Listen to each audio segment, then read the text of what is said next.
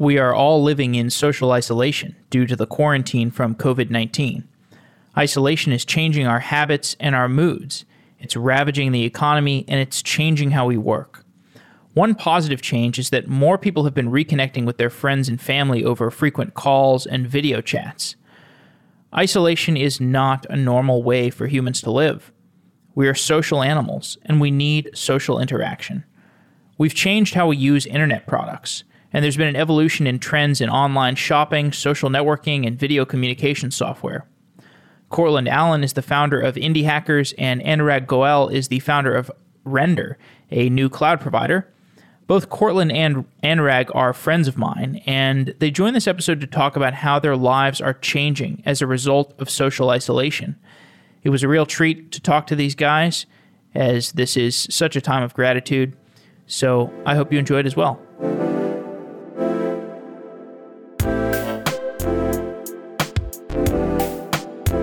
Okay. Anurag and Courtland, welcome back to the show.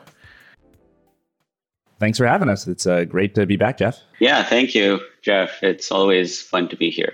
I just want to start off by saying I'm happy to have friends in the tech world. It's been nice getting to know you guys, even through the context. The context that we've gotten to know each other is kind of through business, and much of the interactions have been virtual. But it is nice to have friends, and I think this is a time of gratitude, so I just want to mention that up front. It's been a real pleasure getting to know both of you guys.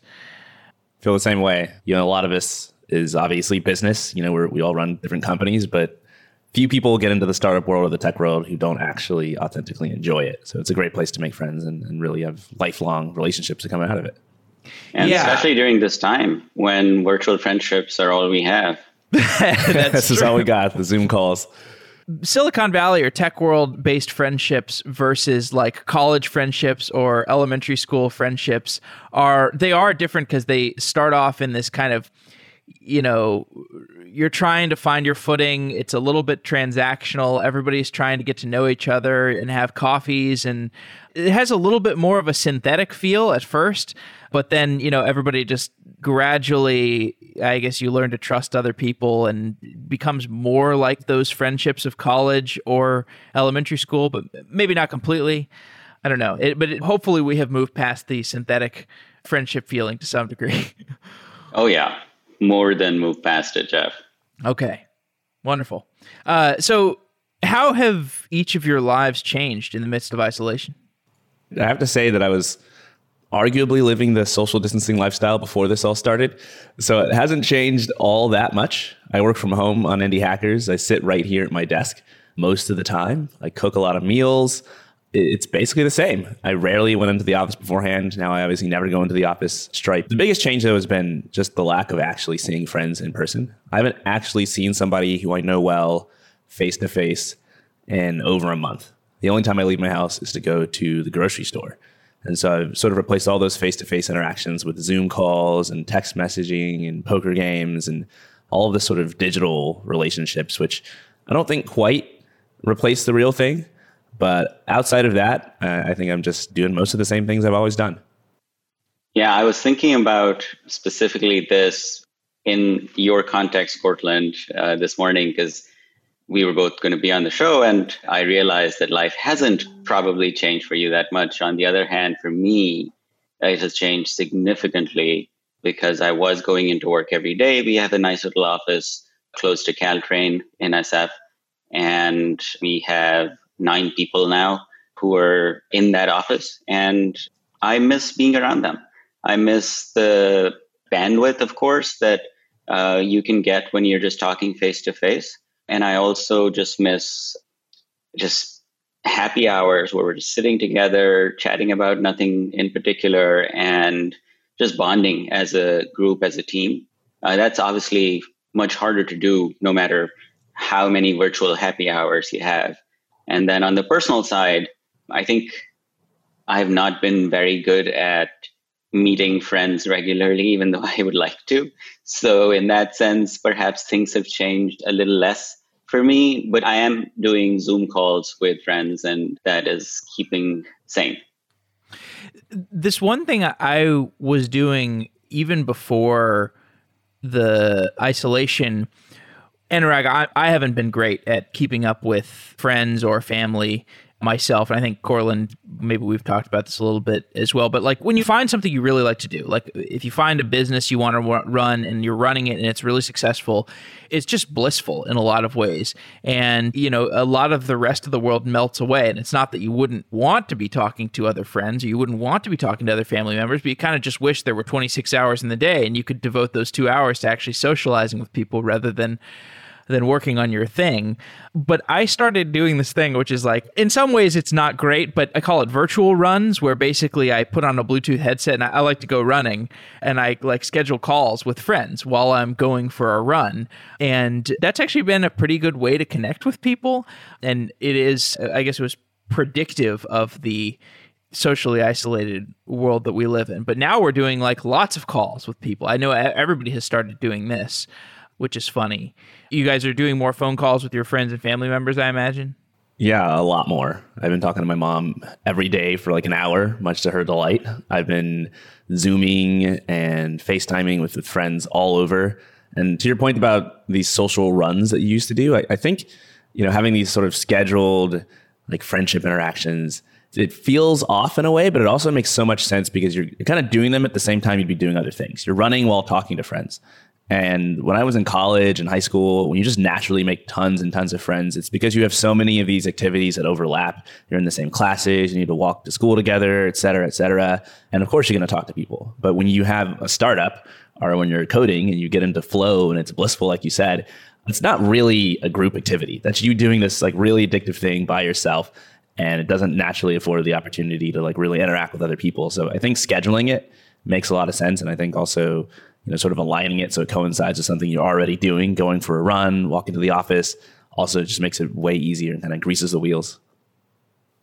Yeah, uh, I was using my uh, time during my commute to the office to sometimes call my mom. And every time I'd call her and she would know that I was driving, she's like, why are you calling me when you're driving? And now I am, like Courtland, talking to her pretty much every day. And she's obviously happier that I'm uh, sitting on my couch as opposed to driving when talking to her. The motivation for that, is it just because it feels like the world is ending and you want to talk to your mom more? Or is it because you don't feel like you have people to talk to or because everybody else is doing it? What's the motivation for talking? Because I'm doing something similar. I think it's also just to check in on her. I mean, she's in the the age bracket where everyone over sixty is more susceptible to this. And my mom currently lives in India. So I want to make sure that things are going fine with her and that she has everything that she needs. And also because she's also stuck at home, I think it helps her and us to just connect more frequently. Yeah, same here. My mom is sixty-one. She had a case of acute bronchitis early in February. So I've been paranoid and had her locked down at home in Atlanta for the last like month and a half. And she is one of the most extroverted people I've ever met in my entire life. Like, she goes crazy. She's stuck at home, not able to talk to anybody. So I think just keeping her company, talking to her on the phone all the time, making sure she's staying at home, staying healthy is really important to me. Did you set her up with a protocol of grocery delivery and wiping down everything? Oh, she's got it. She's got it all figured out. She's got like a spot in the garage for new packages. She leaves them there for a while, wipes them down. She has a fridge full of food that she stocked up a month and a half ago. So she really hasn't left the house and hasn't needed to and won't need to for quite a while. But I'm also worried that, you know, the cases in Georgia, different areas of the country have taken this more or less seriously. The governor of Georgia was sort of trending on Twitter last week for only recently figuring out that you could transmit the coronavirus without symptoms. He's like, oh, we just figured this out. This is a bigger deal than we thought. And it's like, man, everyone's known this for a month. I think that just kind of reflects the attitude down there among a lot of people, including a lot of my mom's friends, a lot of my high school friends.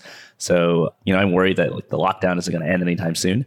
And hopefully we don't get to a point where the hospitals are over capacity and people aren't able to get the treatment they need. But I'd say this definitely factors into why I'm checking in on my mom and some other friends as well a lot more often than I would be otherwise. Anurag, what's been the on-the-ground response in India thus far? Like, what does your mom say about what she's hearing from other people? Oh, they're in full-on lockdown. They've actually, especially in New Delhi where she lives, there are now twenty locations in the city, neighborhoods in the city, where the police are enforcing a complete lockdown and people aren't allowed to leave those locations. And they seem to be sort of hotbeds of where the infection is right now for the most part. And so everyone is, they seem to be following it. I think it's much more stringent.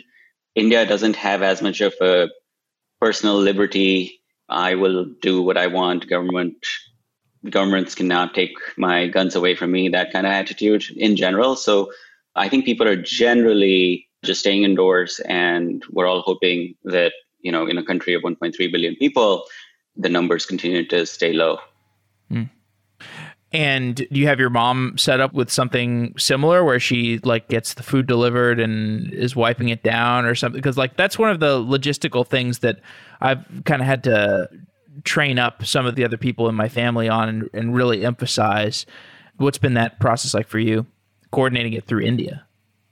Oh, she's actually fairly independent. She is a doctor and she stopped working recently because, well, she retired, and then she was still seeing patients until a full lockdown, but she wasn't actually in sort of emergency services. So she has been on it, you know, when it comes to groceries and stocking up, and just she likes to cook. So, you know, this isn't very different for her.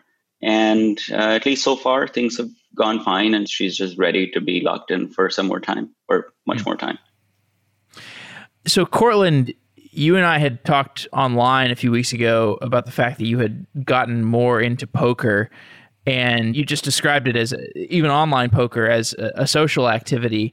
And I found that funny because back when I was a poker player, it was like totally non-social. It was like, mm-hmm. I, I think it was basically how you used to play StarCraft, where it just like... Put on your headset, you're not talking to anybody. You're, you're not talking to anybody. Yeah, you're just totally in the zone. And before that, you were, I guess that was your experience with chess, at least. Like when you were more on the chess side, it sounds like you've shifted from the chess side to the poker side, which I'm proud of. So in doing so, you've become more social, though.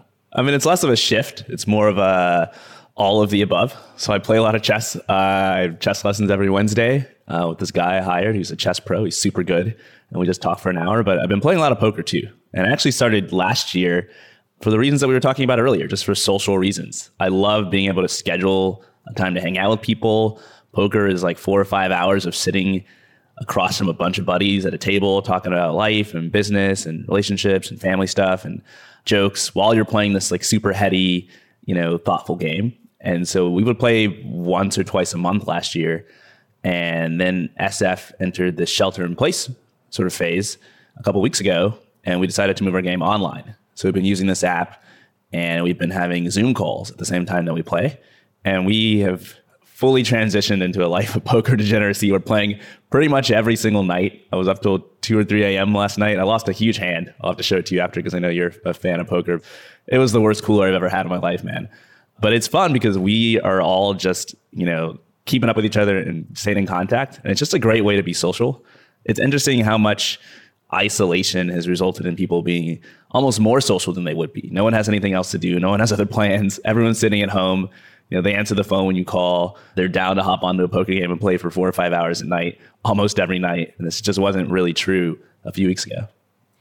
Well, and strangely, I think the norms have changed. Like, I think for some reason or another, we've all had some desire to reconnect with our loved ones and to spend more time socializing. And that desire has been reinforced by a change of norms. Now it's like it is an encouraged norm to have more of these socializations. Totally. I mean, it makes sense. Like I was just saying, you know, nobody's doing anything else. You know, everybody's sitting at home. Yes. And I think also just like the fact that there's this pandemic and it's just killing so many people, it's a reminder that, you know, life is precious and life is temporary. And I think it's easy to just sort of live life kind of always in the present, always focusing on, you know, what's happening now, not really look up and take time to account for the fact that like we're all getting older. It's not slowing down. We're getting older faster, it seems like. But I think when there's a global pandemic and you have loved ones and you have people who aren't necessarily the healthiest, you sort of remember that like it can all end, you know, and there's probably, you know, I'm not sure how bad this will get, but probably all of us will know someone who doesn't make it through the, the whole coronavirus pandemic. So I, that's been at the back of my mind since January, actually. I've been thinking about it a lot. And You know, I don't. I don't think it's surprising that we all care a little bit more about our friendships and relationships. In what ways do you think the world will be permanently changed, other than obviously there's the potential for losing a loved one or people getting sick, but what do you guys think are going to be the lasting implications? I mean, the most obvious one is people are going to be more open to doing more things remotely instead of in person, because a lot of people have now realized that they can do it and it isn't as difficult, or in some cases just it is now technically possible to do it. And I think that we will definitely see a lot of local jobs uh, converting to remote jobs. Not, I wouldn't say obviously that all the local jobs are, or most of them will convert, but I think a good chunk will, a material chunk will. So that's the biggest one. But in other terms, I mean, obviously for startups, the funding situation is changing and continues to change. And coming out of this, my sense is that we will see a period of low valuations, of less founder-friendly terms. And then it's just all the people who've been laid off. I just don't think that some of those jobs are coming back, honestly. And so I suspect that the unemployment rate is going to continue to be high for several months, and uh, especially in tech also. And that's pretty worrying. Yeah, I agree with pretty much all those things, especially the remote stuff. A lot of people will do this remote stuff and it won't work for them, and they'll go back as soon as they can. But for a lot of people, it will work. And they'll realize that they don't necessarily need the overhead of an office, or they don't necessarily want to go into a place to work, be co-located. And so they'll sort of stick with it. I'm hoping that our relationship as a society with experts changes. I think there's never been uh, an event in recent history where we've had to rely so much and so urgently on what experts are telling us is unfolding. Quite frankly, as a layperson, we're completely oblivious. You know, we wouldn't even know what a coronavirus was if there wasn't for virologists and epidemiologists telling us what to expect for the past few months. And I think, you know, it's unfolding so quickly that we kind of have to just sit back and trust what's going on. But hopefully this has lasting implications for other topics that matter to me, like climate change, et cetera, and, and sort of teaching us as a society that even though we can't see something or reason about it ourselves, that we kind of have to trust, you know, to some degree that the scientists and the people researching this stuff know what they're talking about. So that's a potential change. I also think that, you know, to the point about being more social and, and having all these Zoom calls and poker games, and that society is, we're kind of on this inevitable march towards more isolation. You know, for like hundreds of years, probably, we've just become more and more isolated, less and less tribal. And the reason that it works is because we have all this technology that makes it possible to be isolated while still being social. I can move three thousand miles away from my family and my friends where I grew up because I know we have airplanes and I can just fly back, you know, and I can spend all my time in my apartment because I know I've got Zoom, et cetera. And so I think in a lot of ways, this technology that connects us also is a justification for living more disconnected lives. So I wouldn't be shocked if we see just a lot more isolation and a lot better tools that come out of this for dealing with that isolation. You know, part of me is excited. I like to see good tools. I like to see, you know, easier methods of communicating and, and being in touch with your friends and family. But also, you know, part of me is sad because I think there's something to be said for the kind of tribal human lifestyle of seeing people in person and being part of a big group and the advantages that that confers. So uh, we'll see what happens in another two or three years. Well, on the part of trusting experts or our changing relationship to experts, Bill Gates has really been giving a masterclass in how to display expertise and how to express that expertise. This is a guy who has been studying this subject, the subject of pandemics, for a very long time, but he still finds a way to explain it in layman's terms, in almost the most convincing and simple language that could potentially be used. It's inspiring to me, it's instructive to me about how to talk about things that you feel you are somewhat authoritative on. Mm. I haven't been paying much attention to what Bill Gates has been saying. Has he been tweeting? He's been giving some TED Talks, or he gave a TED interview. He's been going on some news programs and just talking about what we know, what we don't know, basically what we have to do in terms of the social isolation and why that's so important and why there's not really a middle ground, despite the fact that it slams the economy, and kind of being a voice of extremely measured reassurance in the sense that he's just telling you, you know, what needs to be done in the sense of being a condensed funnel of information through which a lot of expertise is being funneled, because he just talks to all these, you know, all the smartest scientists and people who have been writing about this. And it feels like a very well condensed stream of information coming from Bill Gates. I think it's a great show of expertise and leadership. I just hope enough people listen to him, because on the one hand, we have all these experts, Bill Gates, Doctor Fauci, being really great at helping the general public understand what's going on. On the other hand, we have things like the five G coronavirus rumors that are taking hold. And and I just don't know how or why in a time like this, people would choose to believe stuff like this. But I just think that we're again seeing polarization and division in the same ways as what led to Donald Trump being elected in twenty sixteen.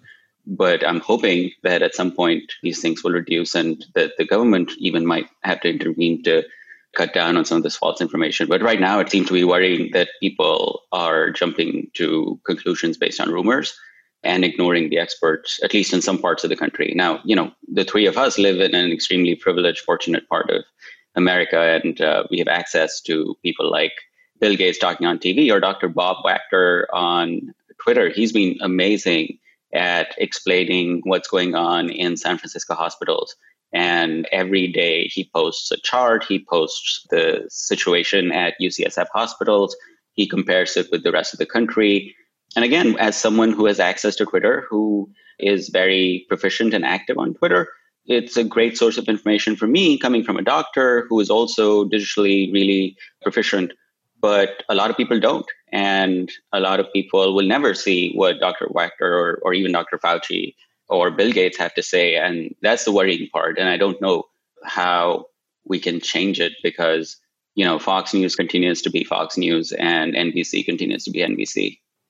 I think that's such a great point. And whenever we have any of these big societal shifts or conversations, I think it exposes a lot of the divides and the cracks in between how people get their information, and really just like the different, I think, skill sets involved in filtering out information. When I talk to people like you guys, when I talk to my friends in tech, I'm sure most people listening to this podcast spend a lot of time online, a lot of time on Twitter, a lot of time on their computers. We're just relatively practiced at seeing websites and seeing information and trying to filter out what's true, what's not. When I talk to family members living in, you know, Georgia, like, they're not, right? They're forwarding me rumors that they found on Facebook. And to them, like, there's no, they just, they haven't lived a life where they've necessarily needed to be able to filter out that information and figure out what's good versus what's not. Whereas if you're, I don't know, a software engineer, you're constantly Googling and looking on Stack Overflow and trying to find the answer. And it's just like a skill you've just had, you've had to flex that muscle thousands and thousands of times. And so it is worrying. It is worrying to see, you know, just how easily misinformation can spread, and just how confused a lot of people who are honestly trying to find the truth and who sincerely are searching for it, but just don't necessarily know who to trust, who to listen to. They're not really plugged in the same way that a lot of other people are. To be honest, like, I could talk about this for an hour, because I, I also think the media, especially the tech media and the sort of blogosphere, has not necessarily done a great job at this. From the beginning, they've sort of downplayed the seriousness of the virus. They themselves, as the people who are supposed to be the best at finding information. I mean, they're journalists. They're supposed to be literally professionals at, at telling fact from fiction and telling the right stories, have themselves gotten it wrong. So that doesn't necessarily leave a lot of hope for, like, sort of the average person on the ground who's not an expert journalist, who's not professional at tech, to go online and really differentiate between Doctor Fauci saying something and a rumor about five G causing the coronavirus spread. One thing I've always liked about the podcast format is it's unfiltered conversations with experts in many cases. And that way, the listener gets to hear for themselves what is the expert saying, rather than the format of that being condensed down into an article. Now, obviously, the trade-off there is that you just get a high volume of information that's not presented in a nicer fashion. And in this process, you know, the journalistic process of talking to experts and condensing that information, you can have the lens of the journalist be directing that information in political direction. But the function of interviewing people and then condensing that down into a shorter article, that function does still exist. And I'm sure there are plenty of people who performed that function correctly, and we're calling for whatever social distancing, or we're calling for more paranoia about the virus before this kind of paranoia made it to to the mainstream. These people happen to not be as surfaced in the Twitter sphere. I feel like the outcry about Vox journalists or, you know, other left-leaning outlets that, you know, quote unquote, didn't pay enough attention. I mean, it's like kind of unsurprising. And it's just like, it's some people that didn't respond well enough. But I think the world of journalism has become so big and become so granular. Like, we're basically journalists our, ourselves, uh, Courtland, uh, you know, interviewing people. So there's just such a higher volume of information. Not that it, you know, I guess excuses journalists from coming to an incorrect conclusion and then shouting that incorrect conclusion from the rooftops. I do wonder just more like what is actionable. And I worry more about, yes, my relatives who are spreading rumors, because I don't really know what to do to have them become more cognizant. You know, certainly I'm not going to be able to police the standards of information on the internet. I just wonder how I can inspire some behavioral change among my relatives. I'm not that forgiving of journalists. I think as a journalist, you have a responsibility. And if you have this conflict of interest and it's telling you, hey, we get the most clicks when we publish gossip that bashes the tech industry, uh, and you filter all of your articles through that, even to the point where you will publish misinformation and downplay significant and important events just because that's what's going to give you the more clicks. Like, I just don't have a lot of sympathy for you. And I think that media organizations need to really question their incentives and question what drives them and make sure that doesn't sort of send them over the edge in, in times like this and situations like this. And obviously, like, you're right, the world of journalism is huge. It's not just, you know, not like it's monolithic and everybody's getting this wrong. There's been a lot of great journalism done that's helped a lot of people. But I also, you know, agree with your point about certain formats just being excellent. The podcast format is excellent because you're not really getting a message filtered through the lens of a journalist. The host is right here on the podcast talking to the experts, and you get to hear it from the experts' mouths with all their caveats and all of their insights. And I think in a time like this where you're dealing with such a, quite frankly, like scientific phenomenon, a biological phenomenon, one where like you really need experts because journalists don't necessarily know what they're talking about. I don't necessarily know what I'm talking about if I bring an expert on. I think it's more important to have a format where the experts can speak for themselves. And I think that sort of lowers the risk of the journalists sort of pushing their own agenda, misinterpreting what's being said, which we've seen a lot of as well. I also think that, especially during a time like this, I'm hoping that the clickbaity stuff is going to die down because people feel more of a sense of social responsibility because they see everything bad that's going on. So as journalists, hopefully with that sense of increased responsibility to help people in general and with a sense of charity, I hope that people are able to look beyond just the clicks and the money and truly help the readers. I'm just optimistic in that sense, and I'm hoping that that is happening across the board. I do think some people got it wrong earlier, but again, we're all humans. We make mistakes. So shifting back to purely online subjects that we're more well-versed in, have you guys seen any new online products that have gotten started as a result of the virus, the opportunistic product starting? Have you seen anything interesting? I haven't seen any opportunistic sort of predatory products yet. I do think that people are trying to pass off what they already have as perhaps a little more helpful for the virus because somehow they make up how it's more helpful when everyone's social distancing. But what I have seen is a lot of people, especially on Render, we just were seeing an explosion of websites and resources related to the virus. And people are building a lot of things to help people not just deal with the virus, but also in specific situations where, you know, someone built a website for his wife who was doing a lot of telemedicine calls, and she just wanted a good system for tracking those calls and timing them. And he just built a really simple Vue app because he mm. wanted to get into Vue. And I think it showed up on Hacker News too. And that's just an example of just ingenuity and people taking this time to do something useful and learn in the process. And so we're seeing a lot of that on Render when we see websites being created these days. I've seen a ton on Indie Hackers. There's just so many people who are basically sitting at home with a lot of free time on their hands and who have the skills to build something or the desire to build something. And they're building all sorts of coronavirus checkers and trackers and info products to help disseminate information, little dashboards to follow along with the stats in your hometown or your area, things to help people basically spread sort of these good faith efforts like wearing masks, literally countless projects. We launched a group a couple of weeks ago on Indie Hackers called the Coronavirus Group, just because there's so much conversation happening around this topic. And it's happening for different reasons. You know, some people are just thinking very opportunistically, like, okay, well, this thing is happening. There's lots of change. How can I, as a founder, build something that takes advantage of this and, you know, perhaps build something successful? But a lot of people are operating what I see as being altruistically, just trying to help and seeing themselves as part of some bigger global conversation and movement where everybody's kind of on the same page and we all have a common enemy. So I like seeing that stuff. It feels really good to see. It's kind of heartening, you know, like when, when something bad happens that you can kind of count on people to at least come together and do good for each other. Whereas in situations where the world is just kind of operating normally, you don't see as much of that coming together mindset.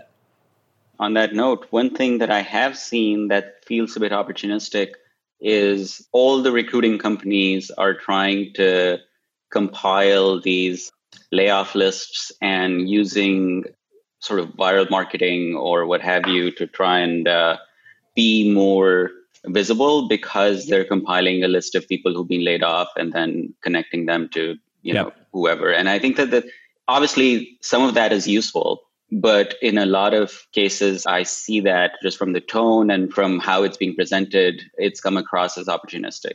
Mm.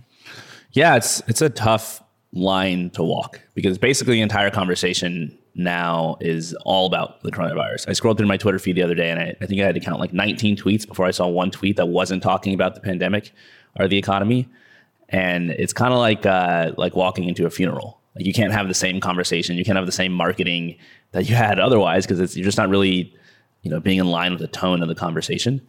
But on the other hand, it's also complex. I mean, if you are a restaurant business, if you're in the sort of like hotel industry, if you're in the recruiting industry, you're probably facing pretty dire straits right now, where it's kind of like do or die, like your company's existence hangs in the balance. And so on one hand, I think people are being opportunistic and kind of off tone, and it's easy to do that if you're not careful. But on the other, I think people are also pretty desperate, because in a period of a couple of weeks, they've gone from probably having a solidly operating business to looking bankruptcy or Uh, the end of their company in the headlights and having to figure out what to do. It's pretty desperate times for a lot of founders, I think. Yeah, absolutely. It's almost hard t- not to appear tasteless in any kind of marketing that is not, you know, just like things that are going to immediately help people in coronavirus time. But it's weird because we're in this such a digital economy, and we're, at least us three, our day-to-day lives are fairly minimally affected by uh, the virus, as, as far as I can tell with you guys. And you have to maintain this degree of tact, because there are a lot of people that are really, really impacted by this. On that front, like, I really do wonder about the retail shops and the restaurants that are getting just slammed by this. I mean, there is like this five to ten x adoption of retail and food delivery, and I don't think much of that business is going to these retail shops and restaurants. And I just wonder what the secular impact of this is going to be, as more and more people learn about delivery, and you got virtual kitchens, and you have all this retail space and this restaurant space that's basically not like doesn't serve a purpose anymore. Like, we'll see what happens afterwards, but I really wonder what happens to all the excess real estate. It gets turned into uh, Amazon stores. Yeah, Amazon's going to buy up all the uh, shuttered restaurants. I heard and- that's what they did with the shopping malls. I heard Amazon went on a shopping mall buying spree. Yeah, they're just either going to convert them to these uh, Amazon Go stores, some of these restaurants that where you can just walk in. And I don't want to be an ad for Amazon right now, but it's a pretty cool experience.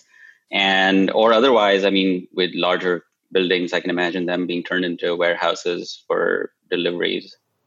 I wonder how many companies that are shuttering now just won't ever be replaced. How many, because whenever you have any sort of technological shift, you have just kind of a long transition period. You know, there's probably a long period of time where people were riding on horses and buggies at the same time people had cars on the road. And when those horses died, like, they probably didn't get replaced. I think this is going to kill a lot of businesses that, you know, some of them will come back. Like, we probably still want restaurants, But there's probably a lot of physical locations that just don't need to be physical anymore. And there's just going to be a ton of real estate left over. And the implications of that, I can't even speculate about. I'm not an economist, but I think it's going to be pretty transformative. And so how have your own businesses changed? I'd like to know more about how you've seen the changes in society through the lens of each of your businesses, you know, Anurag running Render, a hosting company, and Courtland running Indie Hackers. So for me personally and for Render, I think we're actually seeing growth. We continue to see growth, but I don't know how much of that growth is just the growth that we would have seen otherwise versus growth because of the pandemic. It's really hard to tell. And I think in some ways it's very early to tell.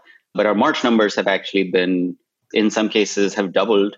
And April continues to look better in terms of just revenue and user growth as well.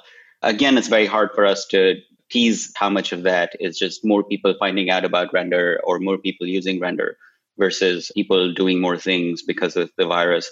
One indicator that tells me that it's perhaps not as much of a virus-related thing is traffic on the weekends continues to be lower than traffic on weekdays, which means that, you know, people aren't necessarily building more things in their free time on Render, and they're still using it for work. That's an educated guess, but again, we won't know until a couple of months from now.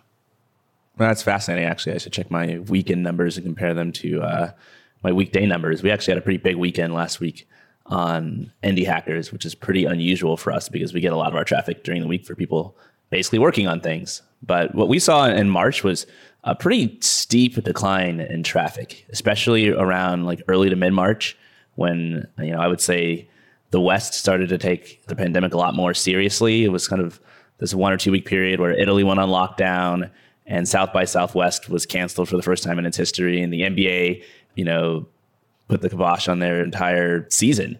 And suddenly everyone went from thinking, you know, the coronavirus is just this faraway thing I read about in the news sometimes to like, this is actually affecting my life here today.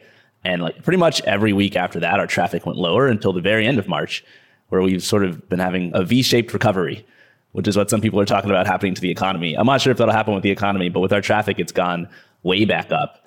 People have just started, I think people were just shell-shocked for a while. The only thing they wanted to read about was the coronavirus. And with Indie Hackers, since we're publishing a lot of content on how to start a business and how to market your business, et cetera, that just took a back seat to, you know, oh my God, is everybody going to die next week? It just wasn't, you know, sort of up there on the list of priorities. Now I think people have sort of, you know, adjusted. They've sort of gotten their bearings. They figured out what's going on. And a lot more founders and entrepreneurs are coming to Indie Hackers to try to figure out, okay, what am I going to do? What does this mean for my business? You know, I, I don't have time to sit around shell-shocked like I have been the last couple of weeks. I actually need to take action and do things. And so we've seen a lot more conversations, a lot more projects being started. And I think some other websites have seen the same thing. Sahil from Gumroad tweeted out a picture of the number of creators releasing products on Gumroad, and it was like an exponential graph with massive numbers of people selling things online in the last couple months. I'm not shocked by that. People are at home. A lot of people have lost their jobs, especially for what he's doing with, with creators who don't necessarily know how to code, but can definitely, you know, put out some writing or some sort of um, digital product or sell goods online. Maybe that's their best bet to make money while they're looking for a new job. The unemployment numbers are pretty staggering. So you know, I think that's that plays a role. Yeah, I mean, it would be really interesting to see how this ends up impacting the online gig economy, because I've always thought that Fiverr was an underappreciated place where people could earn a living. Like, I think probably a lot of the people that have been driving Uber may eventually find, maybe partially through this pandemic, that there are a lot of like jobs on Fiverr, for example, that they could find and transition to a digital career. And that could eventually lead to maybe more of these people becoming indie hacker type of people. It's kind of a maybe a starry-eyed or overly optimistic perspective on the impacts here, but there is an online gig economy. In addition to the online creative economy, there's an online gig economy, and uh, you know, hopefully, you know, some of the gig workers can utilize that to become more digitized. Speaking of projects that people have released during the coronavirus, somebody I had on the Indie Hackers podcast recently released a website called modern day jobs dot com. And the headline is Changing Times Call for New Ways of Earning Money. And it's just a list of a hundred different ways to make money online as somebody who's not necessarily a developer. So they've got Upwork and Fiverr on there, Rev for doing transcriptions, Amazon Mechanical Turk, and ninety-six other different businesses and companies that you can use to basically get a job online if you're just sitting around at home all day, not mm. making any income. Mm. That's great. You know, one thing I've been pleased by is the fact that this has shown us that the internet can give us a lot of resilience to these like societal black swan events. I've typically been kind of afraid of the fact that the entire world is now running on A W S, and it is kind of this company that's a single point of failure. But, you know, in some ways it's provided our society with extreme resilience. So I don't know, that is one nice lesson to come out of this. Yeah, I think the internet is actually getting better as a result, because we're now creating more capacity, both network capacity and compute capacity, just in response to just heavily increased online activity. And I think that this capacity isn't going to go away. So in some sense, we come out of this with a better internet, a more resilient internet, just as a result of this. Yeah, I mean, if you had asked me six months ago what do I think would be more catastrophic, A W S going down or all of American small businesses shutting down for weeks, I probably would have chosen the latter. And now we're getting to see how that plays out. And like, surprisingly, I mean, there's no riots on the street. It's not good. It's obviously not a great situation. It's going to take a long time for all the sort of second order effects to play out and the second order effects of those second order effects to play out. But I feel like there's an underlying resiliency. The internet's getting stronger. And it makes me a little bit less worried about there being a single point of failure, to see that people are dynamic creatures. We react. The government reacts. When things happen and things go down, we figure out ways around it. What's something each of you have learned about yourself from this virus experience so far that you didn't know about yourself beforehand? That I absolutely dislike working from home.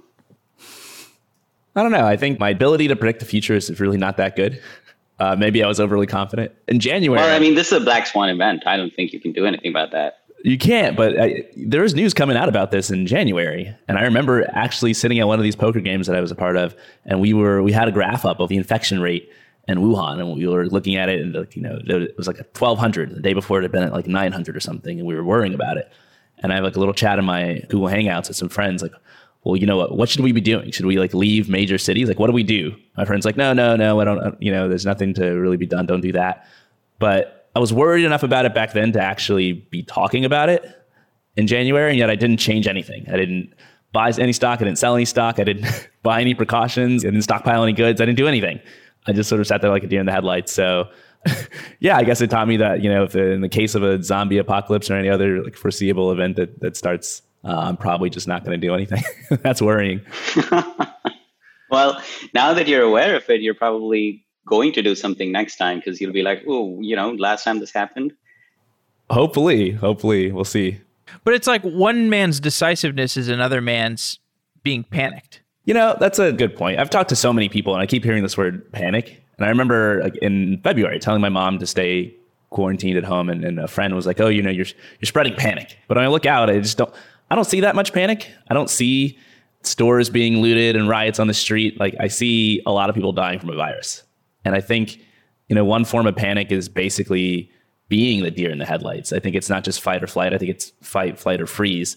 And that a lot of times when we are faced with these extraordinary decisions and events, we just freeze up and we don't take any action. But I think not taking action is a decision in and of itself. And we got to weigh the costs and the benefits of that as well. So I think you're right. You know, like, we shouldn't make these like hasty panic decisions just because something's happening doesn't mean we need to take action. Oftentimes taking action is better than doing nothing. And sometimes not taking any action at all is itself a way of panicking. Yeah, I am a little worried about the stores being closed and some of this closed stores being vandalized or looted. The instances of that seem to be growing. I just hope that this isn't something that accelerates as more people lose their jobs and we truly get to a stores being looted situation. I mean, I think it'll accelerate, hopefully not that much. But I guess for me, it's just a cost benefit analysis. You know, like, what's more, should we have kept everything open to avoid panic, but then dealt with the cost of digging mass graves for two million people? Like, I don't know. I don't know if the trade-off makes sense. But I mean, now it's for sure a concern. People don't have jobs if they don't have income, and stores are closed, and this lasts for months and months and months. I'm sure we're going to have to pay those costs too. All right, guys. Well, just to close off, any other reflections on how life has changed for you or what you expect in the near future? For me, another thing that's been crazy is recruiting in this time. We continue mm. to hire people and engineers, and not being able to see them face to face before making them an offer is not something we've done in the past. And I think that that has been challenging. You know, being able to quickly adapt our on-site interview process to a remote on-site interview process has been challenging, not just for us, but I think for pretty much any company that's hiring right now. In some sense, it's also challenging for people who are looking for jobs, and even for people who aren't looking for jobs because they were laid off, but because they just want a new job. And the recruiting industry, I think, is going to be impacted by this in a lot of ways, but I'm hoping that it uh, somehow this also helps make it easier to interview engineers remotely. Hopefully someone will come out with tools that make a remote on-site easier. I think the cool thing about uh, running a business is you constantly run into other business ideas. There's so many things you're like, oh, I, I would love right. to pay for this, but it doesn't exist. I hope someone starts a company to do this thing. But so the interviewing dot io, CoderPad suite of things, that doesn't do it for you? I think they're okay. I don't think that they replace the experience of just spending more time with the candidate when they're online or when they're on site and getting a ton of just ambient signal, both for the candidate and for the company in terms of, you know, how they interact with other people around them, how they work with the team. When we go out to lunch, what are the things they talk about? You can't really do the lunch interview anymore unless you want to make it really awkward. And so I think we're missing out on some of those signals. It's not the worst thing, and especially compared to everything else, but it is something that is interesting and something that we have adapted. Yeah. Indie Hackers is, we're an all remote team. And so I'm working from San Francisco. My brother is working from New York City. Our community manager is working from the U K, et cetera. And so our sort of interview process hasn't, we haven't really had to sort of evaluate people on these, like, how do we connect in person type things, because we never actually have to connect in person. But one thing we have had to shift on a lot in recent weeks is just the way that we do our content, the way we do our podcast, the way that we write our newsletters. And we're doing a little bit less evergreen stuff, a little bit less like tried and true business advice and stories, and a little bit more current events, news, things that are important to people right now, just because we've seen the shift in what people's attention is focused on. And people care about what's going on in their lives right now. And so that's an interesting trade-off to make. There's all sorts of implications if you're trying to do things that are relevant in the modern day and how fast you have to have your turnaround time become. And I'm struggling with that a little bit, but uh, I think that's probably the biggest change for me in my work life. And in my personal life, I think I it might be time for me to hire a poker coach. If I'm going to be playing every night, it gets expensive if you lose a lot. So that's all it changes for me. The only other thing I think that I have realized is just how fortunate I am and just how much of a difference it makes when you have a financial cushion, when you have a job and you don't have to worry about being laid off. You don't have to worry about getting sick or going to the doctor, not having insurance. It just underscores all of the ways in which my life is so much easier because I've just been lucky. one hundred percent. I mean, I basically feel at this point like, or at least I feel like I'm in virtual reality. Like the life that I live is so dissimilar from the average person, you know, just in terms of, you know, as a digitally empowered person, you really just have such a massive advantage and massive fortune. That is definitely something to reflect on. Yeah, I think we're all very lucky to have found ourselves in the careers that we're in. And, you know, I worry a little bit that there's increasingly becoming two Americas. There's people who live like this and people who don't. And it's just hard to be part of the group that's not. And so I feel incredibly fortunate and lucky as well. And, you know, I'd like to see people build more things to get more people online and get more people building companies online and figure out ways to sort of spread the benefits of basically having an income that you derive digitally that's a little bit immune to some of the things like this. Because I think, you know, it's it's evident from all of our lives that, like, yeah, we've had some inconveniences, but life goes on and we're fine. And we don't have to deal with some of the disastrous consequences. So hopefully we can use this whole disaster to sort of get more people to a place like that and change some of the infrastructure so that people don't have to worry about healthcare, don't have to worry about their next paycheck. And it's not just us sitting on this podcast talking like this. All right. Well, guys, great talking to you. Anurag, you know, keep the business going. Courtland, don't lose all your money. Don't become a degenerate. Uh, get some sleep. Guys, thanks a lot. It's a real pleasure talking to you and really grateful to have access to you. Yeah, thanks. Yeah, for having likewise. Me, Jeff. Okay, guys.